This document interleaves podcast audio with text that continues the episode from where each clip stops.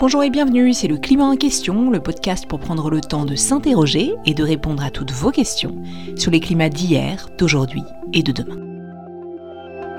Aujourd'hui, on répond à toutes vos questions suite aux vœux du président de la République. Je repense aux vœux que je vous présentais à la même heure il y a un an. Qui aurait imaginé à cet instant que pensant sortir avec beaucoup de difficultés d'une épidémie planétaire, nous aurions à affronter en quelques semaines d'inimaginables défis? Qui aurait pu prédire la vague d'inflation ainsi déclenchée, ou la crise climatique aux effets spectaculaires encore cet été dans notre pays. Je crois que cette année 2023 est d'abord celle de questions que je sais inquiétantes et de crises une fois encore à affronter. Aura-t-on des coupures d'électricité?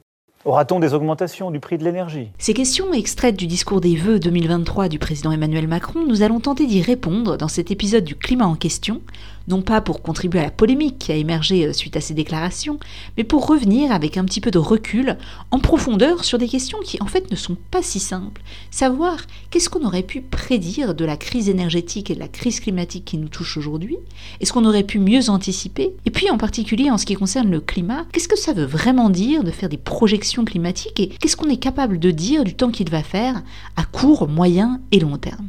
Pour répondre à ces questions, je suis comme d'habitude avec Gilles Ramstein, paléoclimatologue, et Sylvestre Huette, journaliste scientifique. Bonjour Sylvestre et Gilles. Bonjour. Et en deuxième partie d'épisode, nous aurons la chance d'être rejoints par Robert Vautard, qui est météorologue, spécialiste de ces questions de prévision et directeur d'un des grands centres de modélisation du climat. Mais pour commencer, je me tourne vers toi, Sylvestre, et on aura euh, deux grandes questions pour cet épisode finalement.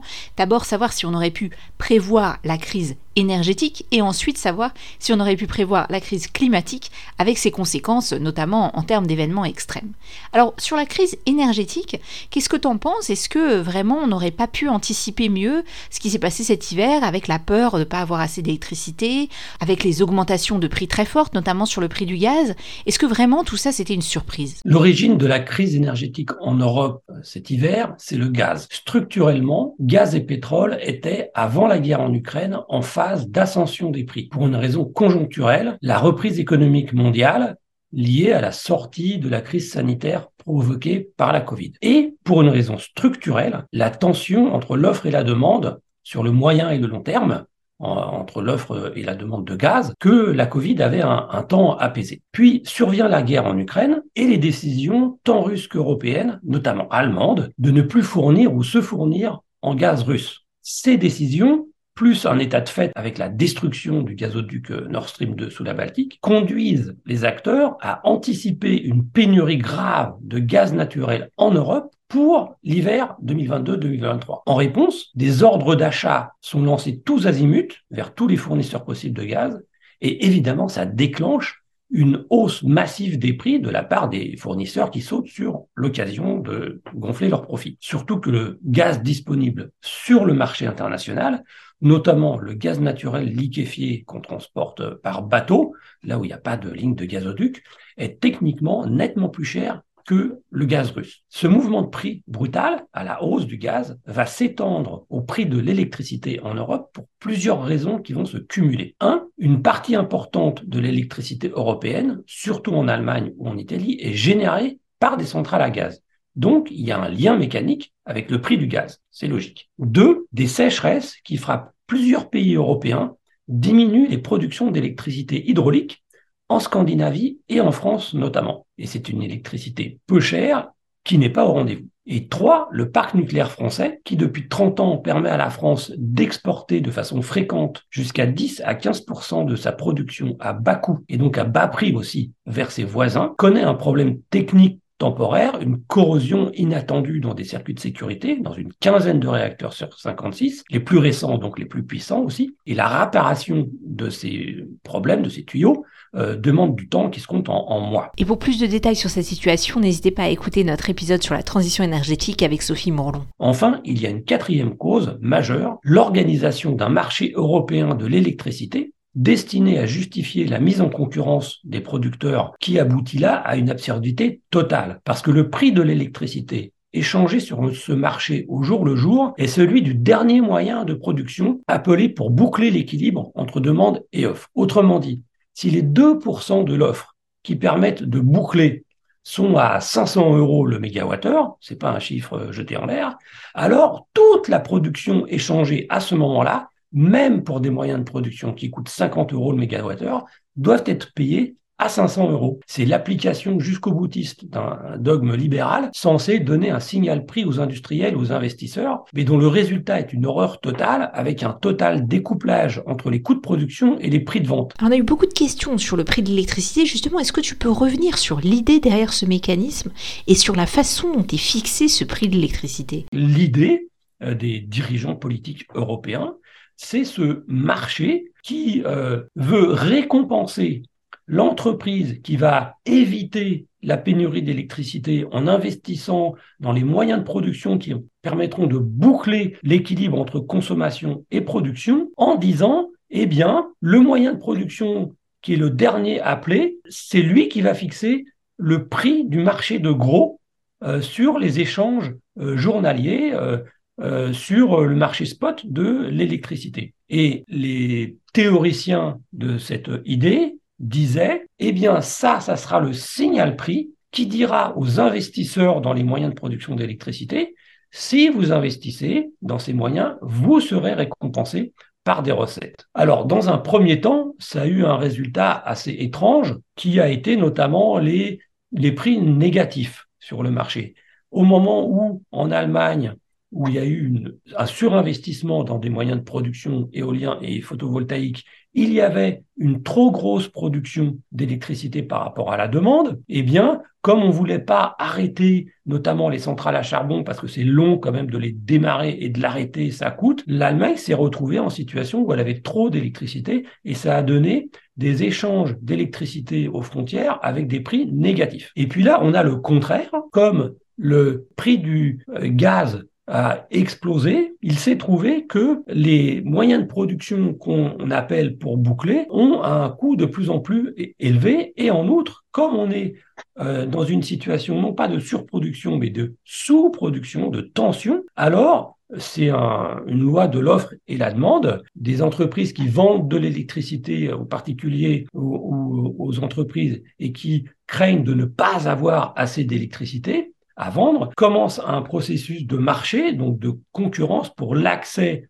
à la production d'électricité qui existe, et euh, cette concurrence se traduit par euh, une surenchère sur les prix. Et cette surenchère a été capable de monter jusqu'à 1000 euros le mégawattheure. Mais ce qui est assez intéressant, c'est de noter qu'il y a quelques années, pour les technocrates de la Commission à Bruxelles, eh bien, c'était tout à fait normal d'envisager que des prix aussi élevés puissent survenir. Et c'était l'argument qu'ils utilisaient pour dire, mais voyez, notre système de marché nous garantit contre une pénurie d'électricité parce que s'il y a une menace de pénurie, les prix vont monter tellement haut, même jusqu'à 1000 euros le mégawattheure, que ça incitera les investisseurs à se précipiter pour investir dans des moyens de production d'électricité pour profiter de cette manne. Bon, en réalité, malheureusement, ça marche pas du tout comme ça. Euh, et ce qu'on observe, c'est à la fois des risques de pénurie euh, et euh, des prix très élevés. Et c'est accentué par quelque chose qui est très géopolitique, c'est que les Allemands, avec le modèle de système électrique qu'ils promeuvent aujourd'hui, en fait, ne veulent pas lâcher l'affaire, ne veulent pas revenir à des prix réglementés par les États parce qu'ils comptent là-dessus pour trouver des solutions à leurs difficultés majeures qui est comment sortir euh, après être sorti du nucléaire, comment sortir? Euh, du charbon et peut-être dans un beaucoup plus long terme du gaz pour la production d'électricité. Et en fait, pour ça, il faut que l'électricité soit vendue très cher parce que c'est la seule possibilité pour financer une telle évolution de leur système électrique qui objectivement coûtera plus cher que le système actuel. Il nous faudrait sans doute un autre épisode consacré au marché européen de l'électricité euh, pour comprendre un peu mieux ces questions complexes, mais c'est pas le sujet du jour. Je voudrais qu'on revienne à une autre question euh, en revanche liée aux déclarations du président de la République par rapport aux coupures d'électricité anticipées ou en tout cas craintes pour cet hiver. Où est-ce qu'on en est? Et est-ce que c'était pas possible de mieux anticiper? Comment on se retrouve dans cette situation-là? Alors en France, la pénurie d'électricité crainte pour cet hiver et d'un risque de délestage pour y faire face ne s'est pour l'instant pas réalisé, d'abord en raison d'un hiver très doux, c'est une sorte de chance, notamment de mi-décembre à mi-janvier, on a eu des températures très au-dessus des euh, moyennes saisonnières et ça a diminué euh, les euh, consommations, donc la demande donc diminuer l'écart avec la production.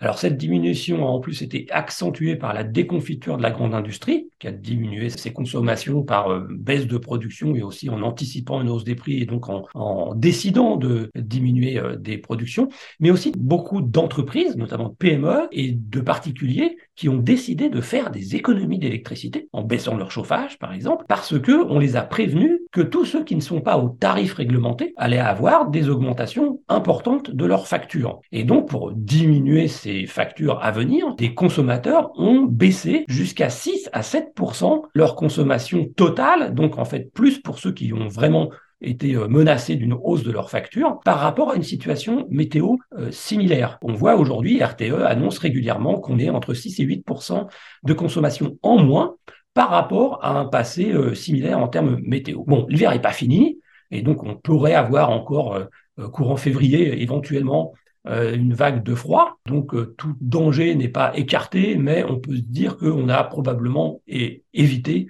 euh, une crise entre offre et demande. Mais il faut aussi souligner que la tension entre production et consommation ne date pas de la crise actuelle.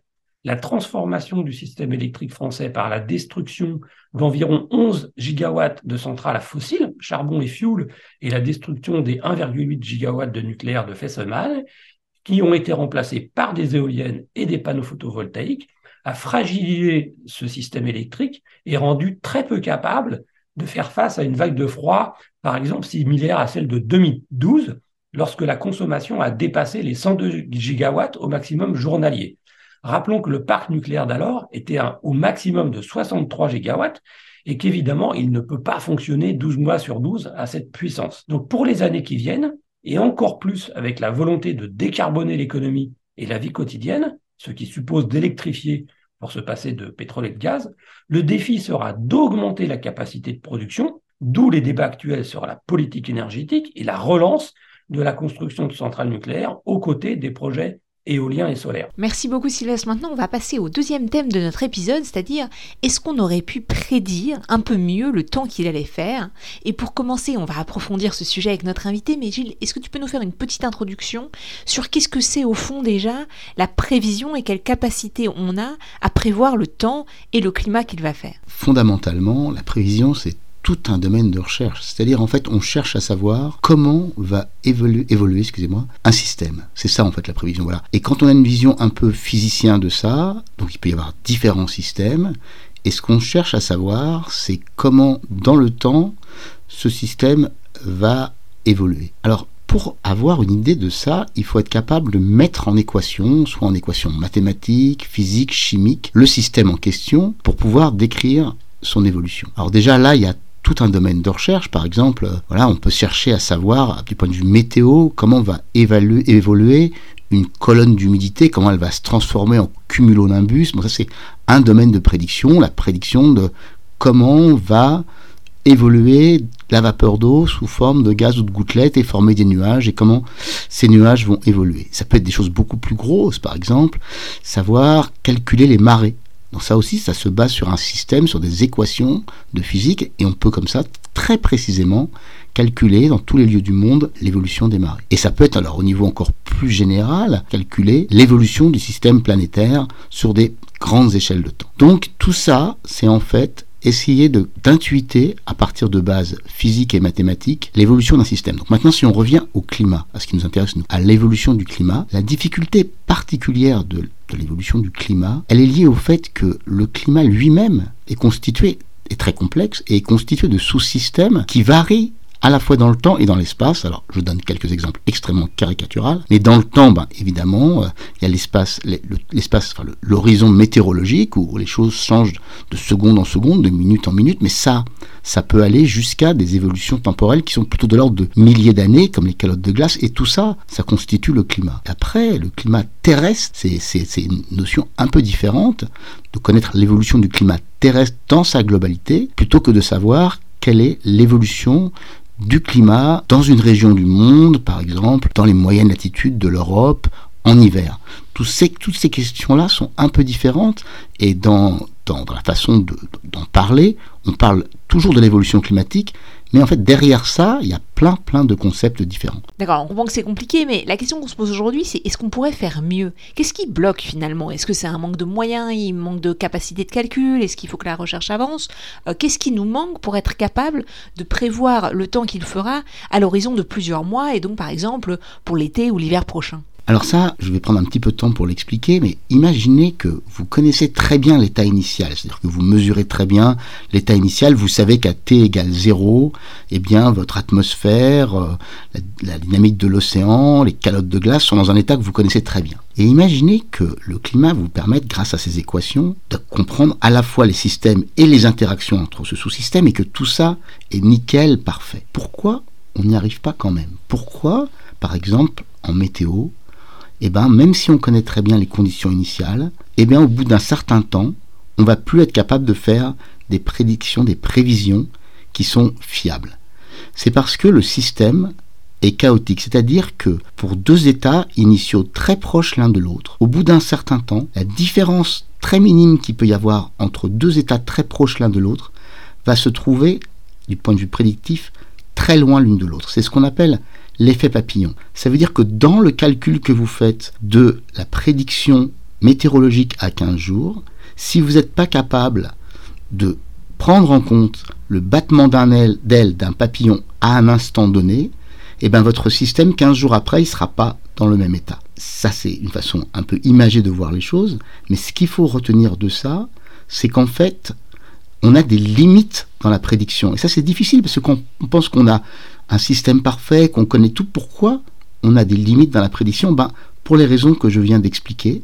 C'est-à-dire que même pour un système dont on connaît très bien les équations, il peut se faire qu'à cause de petites différences sur, le, sur les conditions initiales ou de petites non-linéarités dans le système lui-même, c'est-à-dire qu'il réagit très très fort à des petits changements, eh ben, on est limité dans le temps. Et c'est exactement le problème auquel on est confronté dans plein de domaines, mais en particulier en météo. Et c'est pour ça qu'on ne peut pas vous dire aujourd'hui, malgré les plus gros calculateurs du monde, malgré le fait que la mécanique des fluides est bien connue, et eh ben on ne peut pas vous dire aujourd'hui, euh, le 24 février 2023, euh, quelle sera exactement la météo le 24 mars 2023 au même endroit.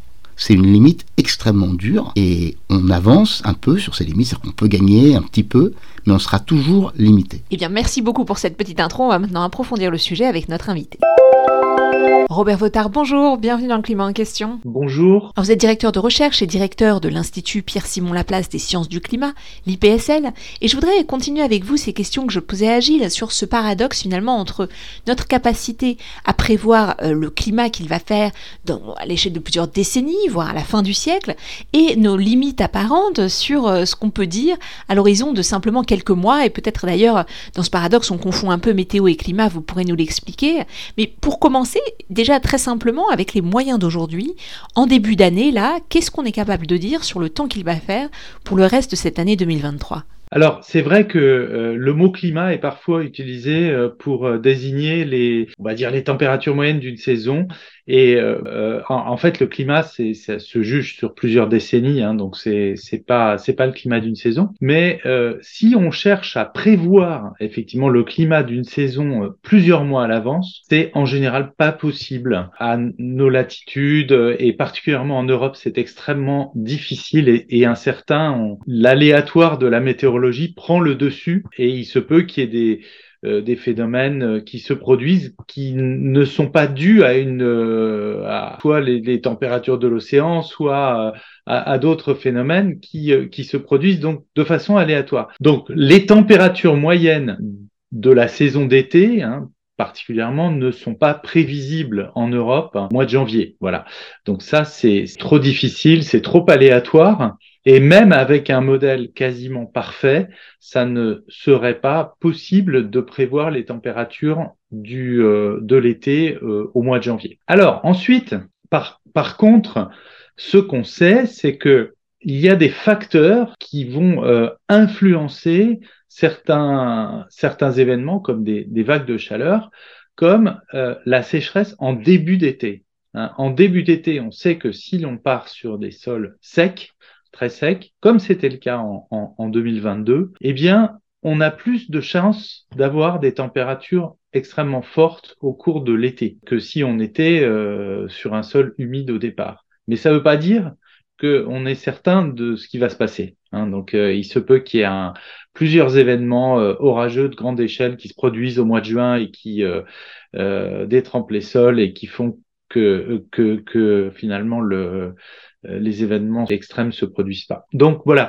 c'est pour ça qu'en général, les prévisions d'une saison se font de façon un petit peu probabiliste, c'est-à-dire que on, on va dire qu'on a plus de chances qu'il fasse chaud plutôt que qu'il fasse plus froid que la moyenne. Voilà. Donc ça c'était pour l'été, je voudrais maintenant vous poser la même question pour l'hiver. Je comprends que c'est difficile de prévoir euh, très en avance si on va avoir un hiver plutôt doux ou plutôt très froid, mais est-ce qu'il y a aussi des facteurs euh, comme pour l'été qui peuvent nous permettre de penser qu'il y aurait plus de chances que ce soit un hiver doux ou pas? Et c'est particulièrement important parce qu'on parlait tout à l'heure de la crise énergétique, ça aurait pu être utile par exemple de dire bon bah en fait on peut être un peu moins inquiet que ce qu'on pensait parce que finalement cet hiver va être plus doux que prévu et donc on aura peut-être besoin de moins de chauffage. C'est possible ça ou pas du tout? Alors l'hiver est encore plus difficile, euh, malheureusement, à prévoir une saison à l'avance ou plusieurs saisons à l'avance en Europe, hein, parce que euh, finalement il n'y a pas beaucoup de facteurs comme en été. En été, c'est la sécheresse des sols qui peut nous donner des indications, mais en hiver, ce facteur-là ne, joue euh, que très très peu ou, ou pas du tout. Donc là, c'est vraiment mission impossible de euh, prévoir les températures ou euh, d'autres éléments météorologiques, même en moyenne pour l'hiver. Hein. C'est vraiment, c'est vraiment euh, très très aléatoire. La, la, la, variabilité météorologique est très très forte. Elle dépend des grands tourbillons qui se forment dans l'océan Atlantique et sur l'Europe, donc c'est très difficile. Alors, il faut bien noter quand même que je parle de l'Europe. Hein. Si vous m'aviez posé la question de du, nord américain, ma réponse aurait été différente. Euh, en effet, euh, l'Amérique du Nord est influencée par le, phénomène El Niño, qui est euh, donc un, phénomène qui se produit au niveau du, Pacifique, qui a, qui a beaucoup d'influence sur l'Amérique du Nord. Et donc, en Amérique du Nord, en fait, on, sait que le phénomène El Niño ou sa phase opposée, la Niña, donc un océan Pacifique chaud ou froid, va influencer certains types de temps qui sont différents sur l'ouest ou l'est américain, mais va euh, conditionner un petit peu la, météorologie avec des facteurs qui vont rendre plus probable, par exemple pour un phénomène La Niña comme cet hiver, on sait que euh, les, tempêtes sur la, côte ouest des, États-Unis sont, sont plus probables. Donc c'est des choses qu'on peut dire. En Europe, El Niño n'a que très très très peu d'influence. Alors justement, ça tombe bien que vous parliez des États-Unis, c'est la prochaine question que j'avais pour vous, puisque des auditeurs se sont interrogés sur le fait qu'on avait des hivers doux en France autour de la période de Noël, et en même temps on avait des records de froid aux États-Unis.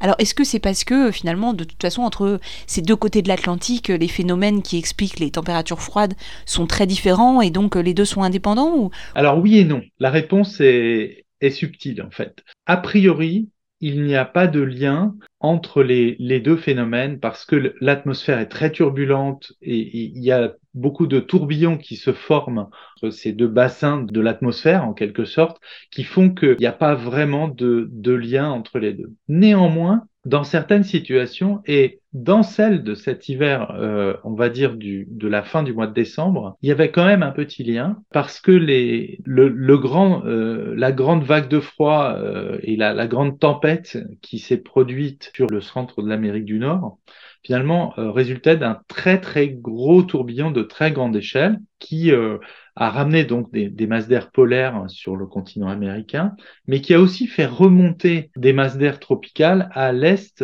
du continent américain qui se sont ensuite propagées sur le continent européen. Alors ça, c'est un épisode de quelques jours, mais après, la situation a perduré sans, sans que le froid reste vraiment euh, aux, États-Unis, mais la, douceur est restée euh, en Europe.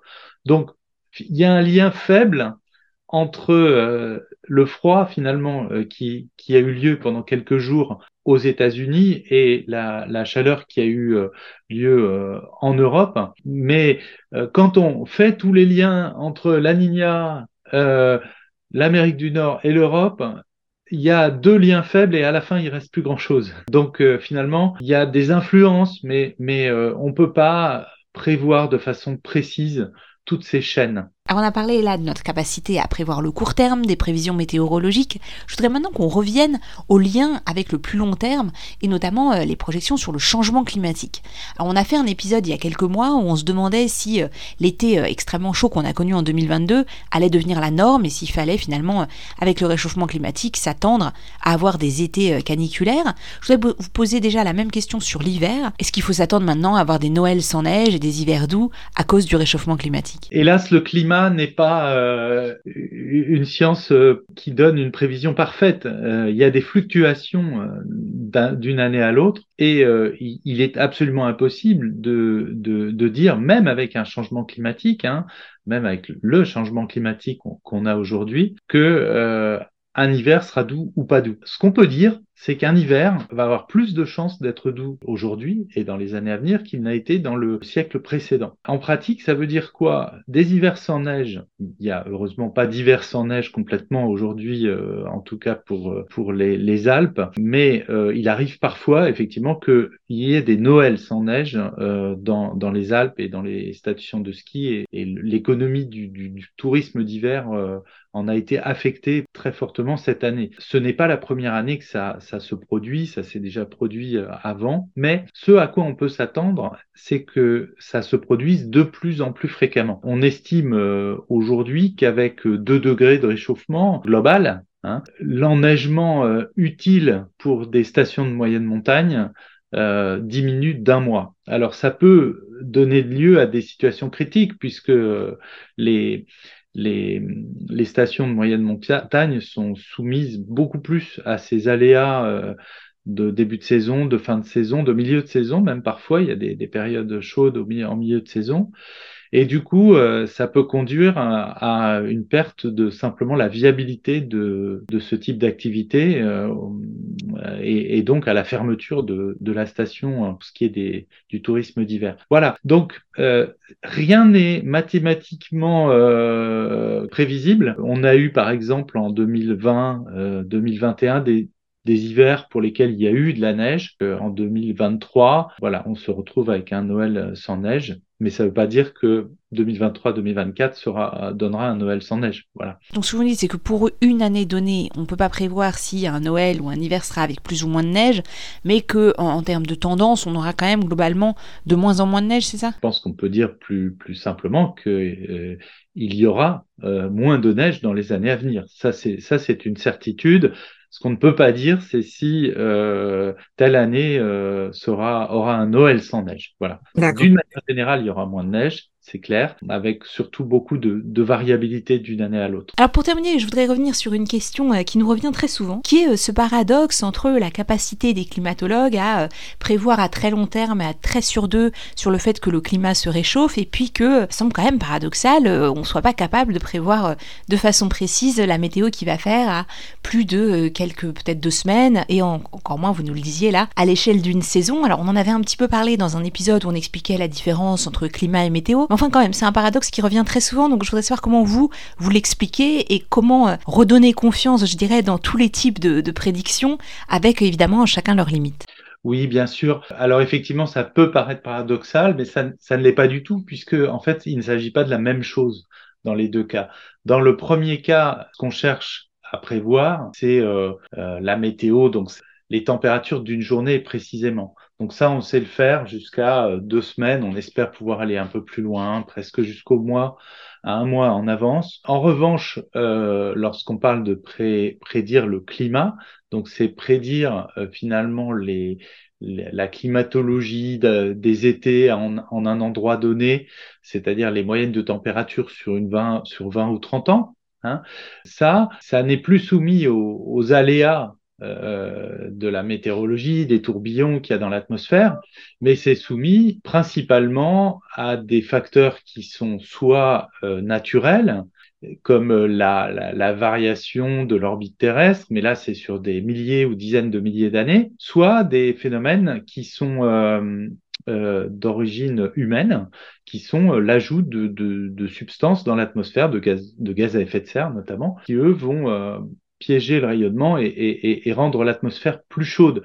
Donc ça, il n'y a pas d'incertitude sur le fait que euh, lorsqu'on ajoute des gaz à effet de serre, ben, l'atmosphère elle est plus chaude. C'est euh, voilà tout, tout le comment dire la, physique, le bon sens et le et en plus les modèles de climat le disent, donc il y a aucun euh, y a aucun doute là-dessus. Voilà, donc c'est ce, ce phénomène-là, il est totalement prévisible. Eh bien, merci beaucoup euh, Robert Vautard d'avoir répondu à nos questions et je renvoie les auditrices et les auditeurs qui voudraient approfondir cette dernière question à un épisode qu'on avait fait il y a quelque temps déjà sur ces différents mécanismes et leurs différentes temporalités qui expliquent l'évolution du climat au cours du temps. Mais on va s'arrêter là pour aujourd'hui et comme d'habitude un grand merci à Alexandre Carrier, Fabrice Etifier et Karim Baldé ainsi qu'à Clément Sundon pour la musique originale de ce podcast fait maison avec les moyens du bord. Et si vous aimez le climat en question, vous pouvez nous retrouver sur toutes les plateformes de podcast vous abonner, nous laisser des commentaires et nous retrouver sur les réseaux sociaux, Facebook, Twitter, Instagram, LinkedIn, YouTube, ainsi que par email, le climat en question avec un S à tecomail.fr. À très vite pour de nouveaux épisodes.